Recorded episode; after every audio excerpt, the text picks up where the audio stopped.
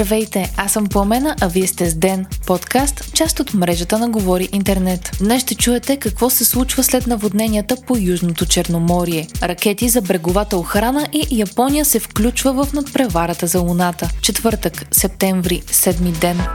Южното Черноморие все още се възстановява след наводненията. Премиерът академик Николай Денков каза, че всички населени места вече имат токи вода, но водата на този етап може да се използва само за битови нужди. Екипи на армията са се включили с помощ в Царево и са в готовност да окажат съдействие, ако е необходимо, и в други населени места. До края на месеца ще бъде изплатена еднократна помощ за пострадалите от наводненията. В района има 12 компрометирани моста, чиято поправка ще струва между 20 и 30 милиона лева. По думи на финансовия министр Асен Василев, в момента има 60 милиона лева налични в фонда за справяне с бедствия. Пътят Ахтопол Царево все още е затворен, но се очаква до края на деня да бъде пуснат. До тази сутрин е нямало сигнали за бедстващи или нуждаещи се хора, съобщават от МВР.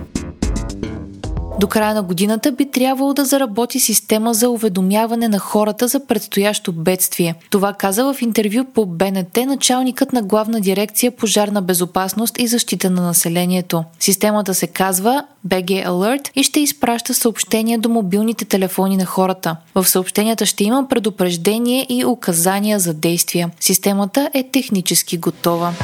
Започнали сме да оборудваме с ракети бреговата охрана. Това обяви премиерът Николай Денков. Според министър-председателят, България трябва да развие военноморските си сили, за да са достатъчно подготвени да защитават държавата и никой да не смее да доближи черноморските ни градове. Денков допълни, че в момента не виждат пряка заплаха за българските пристанища, но на сила се отговаря с сила и за това България е започнала да купува ракети за бреговата охрана. Япония е изстреляла своя мисия до Луната с надеждата да стане петата страна, която е кацала на спътника ни. Smart Lander for Investigating Moon или SLIM накратко, успешно се е отделил от ракетата носител, съобщава японската агенция за проучване на космоса. Очаква се SLIM да кацне на Луната до февруари до година. Голямата цел на мисията е да се приземи на точно определено място, а не където може.